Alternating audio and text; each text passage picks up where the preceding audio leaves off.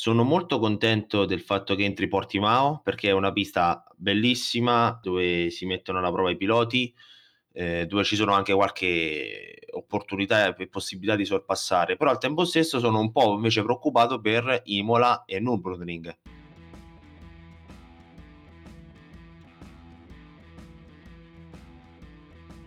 Benvenuti a questa nuova puntata di F1 in podcast. Questa settimana non c'è stato il Gran Premio di Formula 1, ma invece si è disputato il Gran Premio di Andalusia di MotoGP e quindi inizieremo la puntata parlando proprio di questa gara. Insieme a, insieme a me infatti c'è Giuseppe Cinotti. Ciao Giuseppe. Un cordiale saluto a tutti i nostri ascoltatori.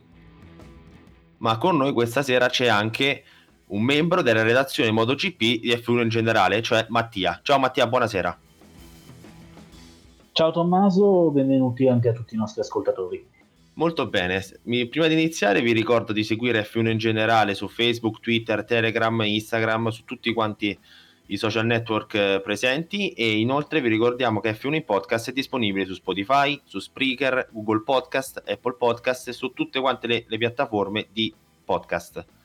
Allora Mattia, iniziamo parlando appunto del Gran Premio di Andalusia, ovvero la seconda gara che si è svolta ai Reds della Frontera. Mm, volevo sapere da parte tua diciamo, una, una, tua opinione riguardo alla gara, se ti è piaciuta, se non ti è piaciuta, i protagonisti, eh, una tua opinione generale sulla, sulla situazione attuale in MotoGP. Ma allora, la gara è stata sicuramente interessante, è stata sicuramente più interessante per esempio la gara di Moto 2 per quanto ci sia stato un po', un, po', un po' di tutto italiano, ma nel caso poi arriveremo a parlare. La gara è stata sicuramente interessante, sicuramente bella per noi italiani soprattutto perché insomma rivedere Valentino Rossi sul podio dopo ben 17 gare fa, fa il suo effetto a noi italiani. E, ehm, purtroppo, non, purtroppo per Fabio Quartararo che comunque arriva, cui, che ha conquistato così la sua seconda vittoria Purtroppo la, questa vittoria ha un valore minore in quanto eh, mancava Marquez che non ha preso parte al weekend nonostante abbia tentato durante le prove libere del sabato di scendere in pista, poi insomma il suo problema all'omero eh, non, non, gli ha permesso di correre. Mm, l'amaro in bocca sempre per noi italiani è però per Franco Morbidelli e Francesco Bagnaia che entrambi con una grande sfortuna hanno subito la rottura del motore della loro moto. Quindi Gran Premio interessante, sicuramente ci ha tenuti attaccati al televisore, però mh, non può essere un Gran Premio che dia una cartina tornasole sugli equilibri del, del campionato. Io infatti volevo chiederti proprio questo, eh, io diciamo guardando la gara o comunque le prime due gare ho avuto queste, impre- queste impressioni. La prima è che la Honda senza Marquez sia in palese difficoltà e la seconda è che tralasciando il discorso Ducati che sappiamo che ai Rezzi della Frontiera non è che sia proprio una pista che la, che la moto italiana digerisce, però sembra che Yamaha in questo momento forse sia la moto che ha un po' il compromesso migliore, l'equilibrio migliore è così oppure diciamo queste due gare sono state un po' ingannevoli? Allora, ehm, prima cosa su Ducati, Ducati sì, ha dei grossi problemi su Erez, un po' per tradizione, tanto che il terzo posto di Dovizioso eh, due domeniche fa nel Gran Premio di Spagna aveva, aveva fatto un po' l'effetto del, del, podio di Leclerc in Austria, quindi era stato piuttosto inaspettato tuttavia comunque Ducati anche il team manager Tardozzi aveva, ha dichiarato che hanno dei problemi soprattutto nel gestire le nuove gomme e questi problemi un po' si vedevano già nei test. Honda ha, è in difficoltà senza Marquez ma perché più che altro non ha nessuno a parte Marquez. Perché eh, negli ultimi anni da quando lui è arrivato in, in MotoGP eh, c'è stato praticamente la Honda si è concentrata solo su di lui. E quindi senza, senza Marquez il migliore della Honda è addirittura Takaki Nakagami perché? perché Alex Marquez eh, si sta, non si sta, eh, si sta vedendo che non è al livello della MotoGP. E eh, Cal Crutchlow nonostante sia un ottimo pilota è caduto in Spagna e si è infortunato. E quindi anche lì non ha potuto avere un in correre con la migliore condizione domenica scorsa, però sicuramente inizia a avere anche la sua età, tanto che ad ora l'anno prossimo non avrà neanche una sella. Su Yamaha sì, probabilmente più che quella che ha il migliore equilibrio, io direi che è quella che ha avuto la migliore crescita rispetto all'anno scorso. L'anno scorso Yamaha era in netta difficoltà e per assurdo aveva una, un team satellite, il team Petronas, al debutto con, un, con la moto del 2018 che faceva risultati molto migliori rispetto alle due Yamaha ufficiali di Vignales e Rossi. Sicuramente la situazione è cambiata, tuttavia c'è un po' di problemi all'interno di Yamaha su come gestire il setup della moto e tanto che c'è un po' di maretta tra i tecnici ingegneri giapponesi e il team di Valentino Rossi che come ha detto ha dichiarato in microfoni di Sky eh, ieri, ieri pomeriggio ha dovuto lottare quattro giorni prima di avere un setup che si sposasse bene con la sua guida d'accordo Giuseppe tu vuoi aggiungere qualche cosa? Sì, io vorrei chiedere a Mattia, eh, visto che eh, se vogliamo fare un parallelismo tra la Formula 1 e la MotoGP, in Formula 1 eh, negli ultimi anni si è sempre cercato di trovare un'alternativa a Hamilton. E quest'anno nel precampionato si parlava tantissimo di Max Verstappen, ma quest'anno in MotoGP con ehm, diciamo il povero Marquez che attualmente è infortunato, chi è che può fare da alternativa? Cioè, chi è che può davvero insidiarne una volta che Marquez può tornare ai massimi livelli di competizione?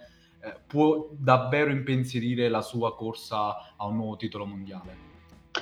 Allora, eh, adesso è sicuramente difficile dirlo perché si arriva da due gare nello stesso circuito che ci ha, ci ha portato più o meno eh, ci ha portato sempre st- lo stesso vincitore e sempre il secondo classificato, cioè Quartararo e Vignales bisognerà poi vedere se Yamaha e poi questi due piloti riusciranno a fare bene anche su altre piste, quali Brno. Comunque eh, Quartararo è l'unico eh, adesso che potrebbe davvero mettere, mettere in, in, insidiare Marquez, metterlo in difficoltà nel, nel, campionato, soprattutto grazie a questi 50 punti accumulati da Quartararo contro gli zero di Marquez. Ma è troppo difficile dir, dirlo così presto questo è difficile pensare che Quartararo, per quanto sia sicuramente un pilota di, di, alto livello, riesca a tenere questo ritmo per tutta la stagione con una moto che non è neanche la moto ufficiale, che quindi eh, ha più lentezza o addirittura non riceve gli aggiornamenti del, della moto ufficiale, insomma è difficile pensare che Quartararo riesca tutto il tempo. Però ad ora, visti anche i rendimenti in gara nelle due gare di Erez, in cui Quartararo ha sempre dato più di 5 secondi dal secondo, è lui l'uomo, è lui l'unico volto, poss- l'unico volto, l'unica persona possibile che può mettere in difficoltà Marquez. Quindi Valentino può puntare a qualcosa di più di un podio, eh, quindi a, arrivando anche a delle vittorie in maniera costante, oppure escluderesti questa diciamo, ipotesi? Allora, Rossi ci, ci, continua a sorprendere in un modo o nell'altro, a parte l'anno scorso che è stata un'annata eh, un'annata nera dove comunque ha rischiato, è andato quasi due volte sul podio con uh, ad Austin soprattutto. Comunque eh, Rossi magari qualche podio può farlo, probabilmente anche una vittoria, tutto dipende dalla sua tenuta fisica comunque perché sarà un campionato come quello di Formula 1 molto concentrato con gare molto ravvicinate, comunque a 41 anni alla lunga si può patire questa, questo ritmo ma dipenderà molto da quello che ho già detto, cioè da quanto gli, ingegneri tecnici di Yamaha eh, asseconderanno le sue richieste in quanto a setup. Il fatto è che Yamaha ha fatto una scelta forte, ha, ha deciso di puntare su due giovani, su Quartararo perché arriverà l'anno prossimo e su Vignales e eh, dare, sono più resti a dare ascolto a un pilota che per carità di Dio è un monumento, è il più, è il più forte pilota di MotoGP di questo periodo, probabilmente di sempre, anche meglio di Agostini, ma ha 41 anni e l'anno prossimo uscirà da Yamaha e quindi bisogna vedere quanto ascolto gli daranno. Se gli daranno buon ascolto, tanto ascolto, ce l'ha dimostrato eh, ieri cosa può fare. Se non gli danno, danno ascolto, beh, a quel punto prepariamoci a un'annata molto simile a quella dell'anno scorso.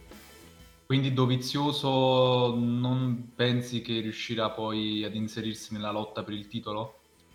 eh, la Ducati è il grosso punto di domanda perché se uno vede i risultati dei due Pramac, Miller, che comunque ha fatto quarto in Spagna, ieri è caduto, ma comunque era lì davanti, e Bagnaia che ha fatto un grande passo avanti rispetto all'anno scorso, si dice, beh, Ducati è messa bene. In realtà non sembra così tanto con il team ufficiale e, e questo sarà uno dei tanti quesiti che verranno poi, poi eh, verranno a meno, verranno, a cui verrà data una risposta nei prossimi Gran Premi. Io personalmente penso che Dovizioso non riuscirà a, in- a inserirsi quest'anno. Uno dei motivi è anche la questione contrattuale, perché Dovizioso è l'unico pilota de- to- dei top piloti della MotoGP a non avere ancora un contratto per l'anno prossimo. E sempre ieri Tardozzi, ai microfoni di Sky, ha detto che fino a eh, ad agosto, fine agosto, inizio settembre non si avrà un annuncio su, su, sulla scelta di Ducati.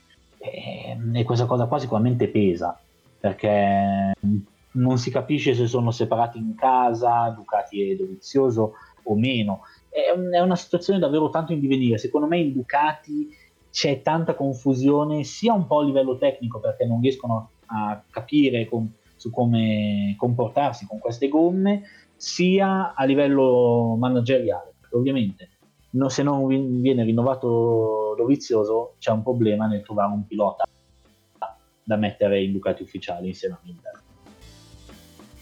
D'accordo, allora se non avete nulla da aggiungere io passerei a parlare di Formula 1, invito ovviamente Mattia a rimanere con noi per dare la sua preziosa opinione e il suo contributo.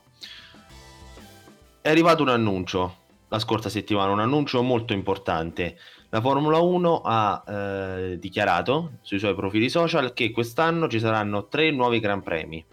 Il primo a Portimao, in Portogallo, dove, dove non si era mai corso prima.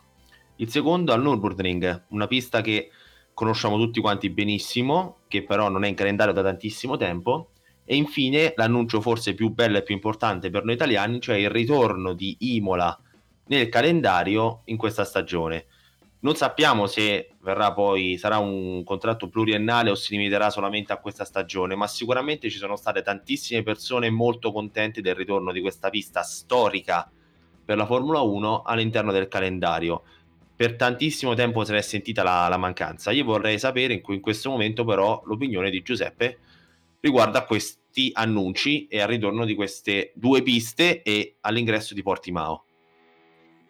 Sì, mhmm, Tommaso, io sono abbastanza di parte, l'avevamo già detto in qualche altra puntata del nostro podcast. Ehm, io sono stracontento di rivedere Imola, ehm, nel calendario di Formula 1, uhm, sperando che, uhm, poi, così come si vociferava in questi giorni, possano poi estendere, ehm, l'evento anche agli anni successivi.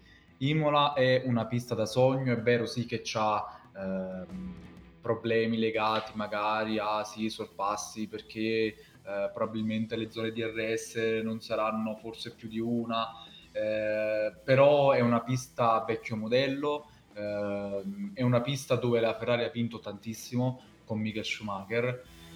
Un, unica nota negativa, se vogliamo, è l'attuale scarsa competitività della Ferrari eh, però io sono mm, molto molto soddisfatto di questa cosa, sono altrettanto contento di, di vedere Portimao perché eh, il circuito del Portogallo è eh, un bellissimo circuito, tantissime curve medio veloci eh, e eh, lì sarei proprio curioso di vedere come le varie squadre si adatteranno, un po' come forse anche al, al Mugello, no? Ehm, perché sarà interessante vedere chi andrà in crisi, chi no, chi saprà gestire meglio le gomme tra i vari piloti, tra le varie squadre.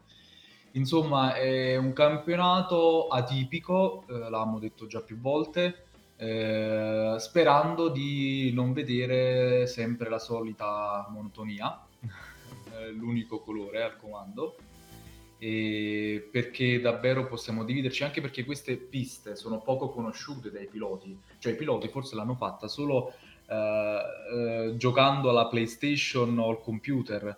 Eh, nessuno dei piloti tranne Raikkonen ha corso a, a Imola, quindi eh, si va su piste eh, diciamo nuove per loro E poi anche le squadre dovranno uh, adattarsi, sì, eh, è vero che adesso la tecnologia è arrivata ad altissimi livelli con i vari rilievi che si fanno, ma comunque è un salto nel vuoto perché non si hanno dati aggiornati. Cioè, eh, forse ce l'avrà solo la Ferrari, voglio dire, per quanto riguarda il Mugello, per Imola, perché comunque Imola è come se fosse quasi un circuito di, tra virgolette, di proprietà della Ferrari. Però eh, le altre squadre... Eh, diciamo, si lanceranno verso un qualcosa di ignoto e quindi vedremo, vedremo. Io sono molto molto curioso eh, e speriamo che ad Imola ci sia, così come si vociferava, c'era una discussione in questi giorni in atto dal presidente eh, della regione Emilia-Romagna e poi organizzatori per far uh, entrare un numero ristretto di tifosi, quindi sperando che le condizioni e eh, la seconda ondata di coronavirus non vada a rovinare questi, questi piani, quindi eh, speriamo di vedere anche se in numero molto ridotto anche una piccola cornice di pubblico. Allora, guarda Giuseppe, io ho un'opinione un po' diversa dalla tua. Sono molto contento del fatto che entri Portimao perché è una pista bellissima eh, dove si mettono alla prova i piloti eh, dove ci sono anche qualche opportunità e possibilità di sorpassare, però al tempo stesso sono un po' invece preoccupato per Imola e Nürburgring, perché sono sicuramente due piste storiche, vecchio stile, che selezionano i piloti e dove i piloti se sbagliano pagano, esattamente come per esempio avviene a Suzuka, come in tutte le piste vecchio stile. Quindi sono sicuramente delle piste dove eh, ver- vedremo i piloti più in difficoltà, perché proprio, per- proprio perché rispetto alle piste dove si corre adesso sono più difficoltose, sono più tecniche. Però al tempo stesso le Formula 1 di adesso, questa generazione di monoposto così grande, così larghe, eh, diciamo che mi, mi, fanno un po' preoccupare per i sorpassi, perché già in passato sia a Imola che a Nürburgring ci sono state delle difficoltà a sorpassare.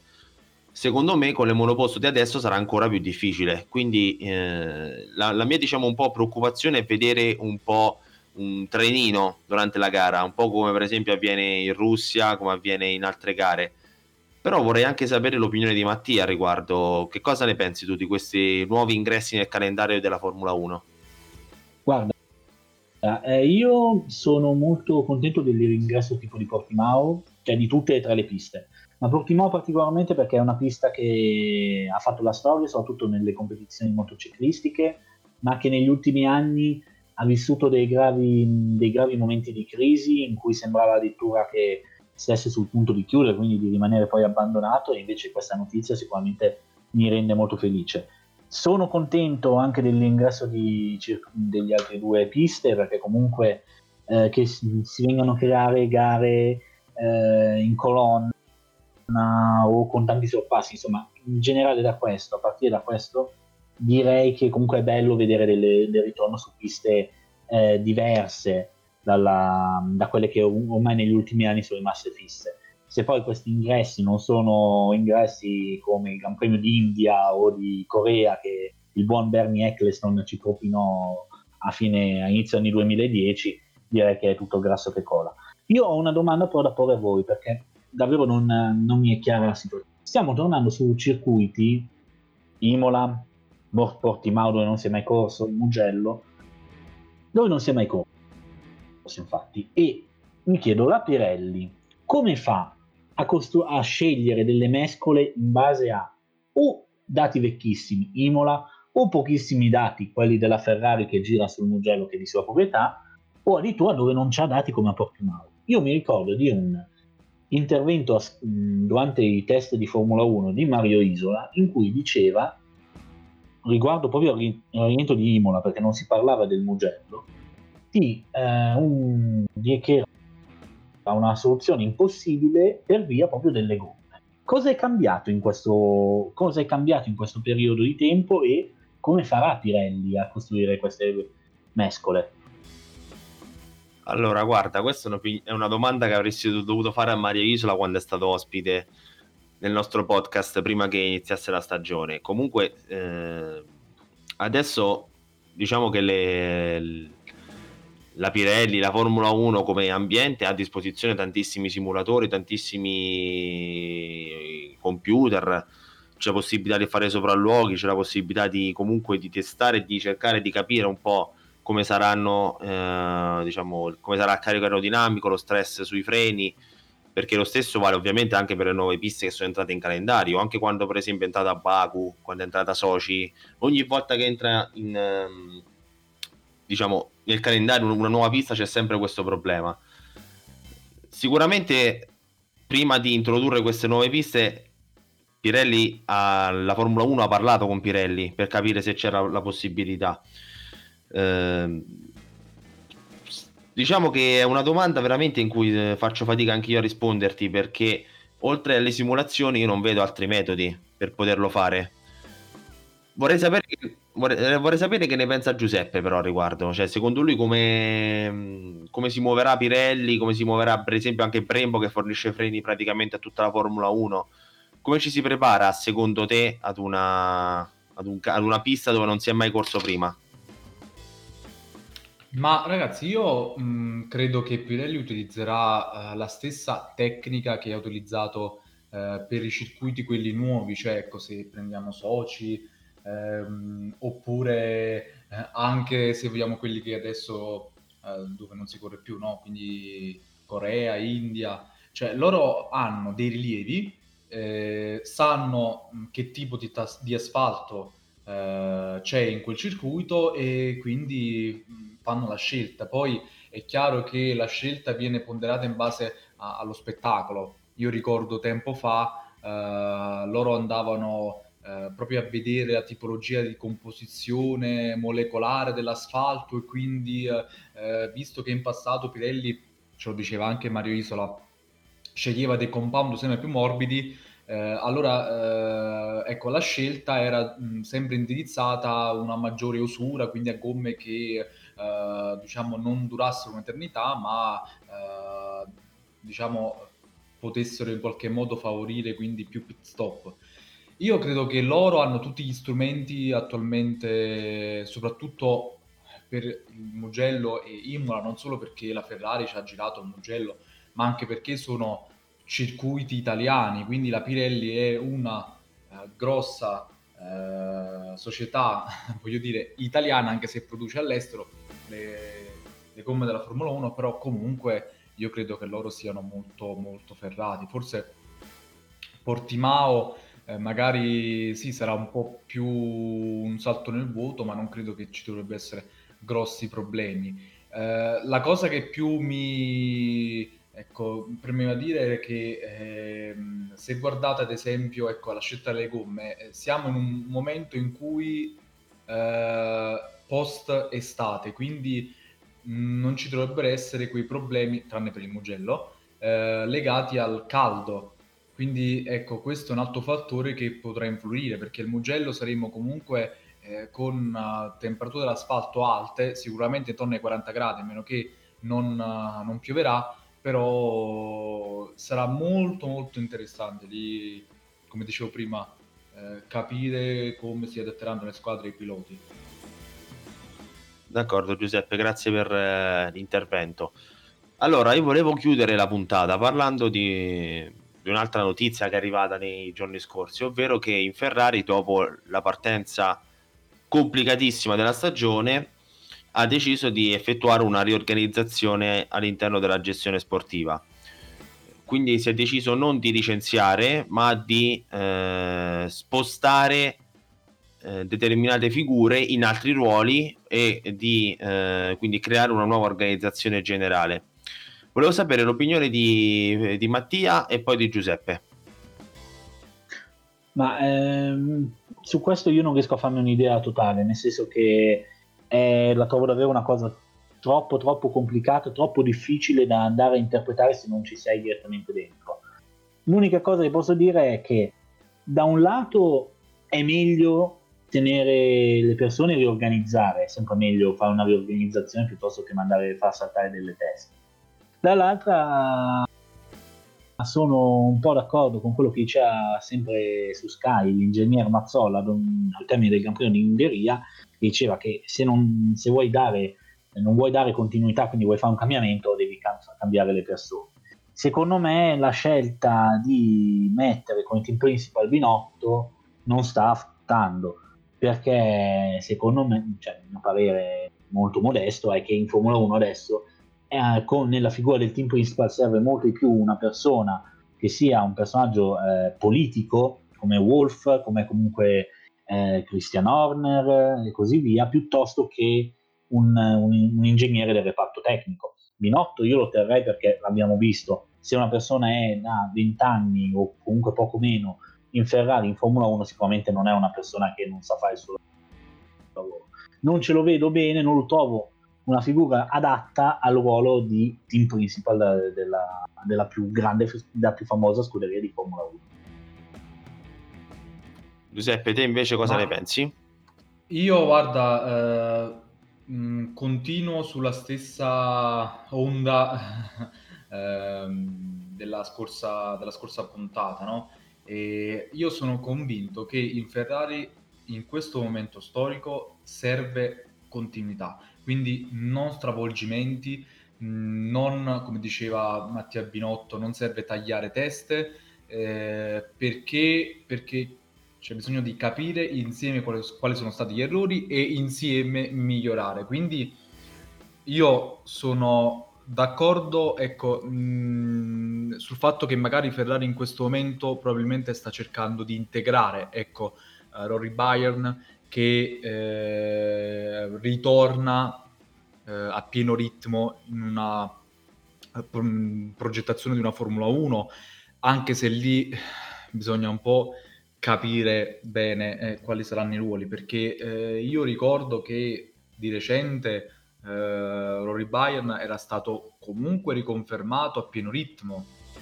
Adesso perché viene fuori questa notizia in cui Rory Bayern è, confer- cioè, è confermato a pieno ritmo? Cioè, allora fino adesso cosa faceva Bayern? Cioè, mh, io ho un grosso dubbio su questa faccenda. È un po' strano. Prima confermato a pieno ritmo, poi dici che è confermato e adesso lo metti a capo insieme a Cardile di settore sviluppo e performance, ma quindi Bayern prima cosa faceva? Ecco, questa è una breve parentesi ed è un forte dubbio che ho a riguardo. Quindi dicevo, io implementerei ma non taglierei teste. Magari andrei a bussare alla porta della Dallara perché lì c'è un certo Aldo Costa che è ex Mercedes e visto che Mercedes in passato ha fatto spesa in Ferrari con Sassi, con Ellison, con proprio Aldo Costa, andrei a riprendermi un gioiellino della Ferrari che andò via diversi anni fa proprio all'origine delle, della, dell'epoca ibrida per una discussione forte con Luca di Montezemolo, ecco, così sembra. Però io lo andrei a riprendere perché eh, significa fare in questo modo lo stesso gioco che Mercedes ha fatto con Ferrari. E poi proverei anche a portare Maranello Cowell che è libero in teoria sul mercato. Allora, guardate, io eh, insomma concludiamo la puntata dicendo soltanto questo: che eh, sono figure che si conoscono all'interno della Formula 1, ma al tempo stesso si espongono talmente poco che è difficile anche apprezzarne le qualità o capirne i, i difetti. Perché sono personaggi, come tutti coloro che lavorano all'interno di, questi, di questo settore, che si notano poco. Quindi si fa anche fatica a capire quale sia il valore aggiunto che danno alla squadra o al team sul fatto che sia, necessario forse un team principal più politico che tecnico come lo è Binotto in questo momento posso anche essere d'accordo perché comunque eh, il team principal di Formula 1 non deve essere necessariamente una figura ingegneristica anzi deve essere comunque però invece una figura eh, in grado di fare squadra in grado di farsi valere sia all'interno della squadra che al di fuori perché comunque sappiamo che la politica in Formula 1 è importantissima quindi non, non è diciamo, obbligatorio vedere Mattia Binotto come l'unica soluzione disponibile. Sicuramente non dobbiamo dimenticarci quel buono che ha fatto in Ferrari, l'SF70 e l'SF71H le ha progettate lui. Quindi da questo punto di vista, dal punto di vista tecnico, Binotto è uno dei migliori ingegneri presenti in Formula 1. Ma al tempo stesso eh, essere bravi dal punto di vista tecnico non implica direttamente essere bravi anche da un punto di vista politico. Quindi non, eh, non, vedrei di cattivo occhio l'affidamento del ruolo di team principal ad un'altra persona. Per me l'importante è che dal punto di vista tecnico ci sia un ingegnere bravo come è bravo Pinotto, perché non dobbiamo dimenticarci quello che, buono, quello che di buono ha fatto e fa per Ferrari, ma al tempo stesso magari affiancargli un team principal che eh, riesca a fare il, quello che per esempio fa Toto Wolf adesso. Cioè Toto Wolf in questo momento non si occupa di tecnica, non se ne è mai occupato, ma è bravissimo ad assemblare la squadra, a trovare nu- nuovi stimoli per essa e a garantire a Mercedes quello che gli serve da parte della federazione. Allora, se non abbiamo altro da aggiungere, Mattia o Giuseppe, se non, hanno, se non avete nient'altro da aggiungere, io chiuderei qui l'episodio. Vi ringrazio per aver partecipato, ringrazio Mattia. Eh, grazie a te Tommaso, grazie per, stati, grazie per avermi fatto partecipare. Prego, è sempre un piacere. Ti ringra- ringrazio anche Giuseppe per il suo prezioso contributo. Ciao a tutti, vi ringrazio per averci seguito anche questa sera e vi lascio, così come la scorsa puntata, eh, con le previsioni del meteo. Eh, l'altra volta non ci abbiamo azzeccato eh, perché il tempo poi in Ungheria, eh, diciamo, stato un po' brutto, no? con le previsioni un po' avverse, ecco. Però eh, per il prossimo fine settimana eh, meteo dice parzialmente nuvoloso, quindi temperature un po' più fresche eh, che eh, dovrebbero agevolare sicuramente, ecco, ancora una volta la Mercedes. Quindi, eh, però chiaramente sembra naso Lens Way perché siamo in Inghilterra e la pioggerellina è sempre dietro l'angolo. Ecco, se posso intervenire io un attimo, vorrei ricordare solo che questo weekend torna la Superbike, riparte anche lei dal circuito dai Reds, ci avevamo lasciato ancora a febbraio quando il lockdown era ancora lontano a Phillip Island con Sam Lowe's, compagno di squadra di Jonathan Ray, davanti a tutti nel campionato.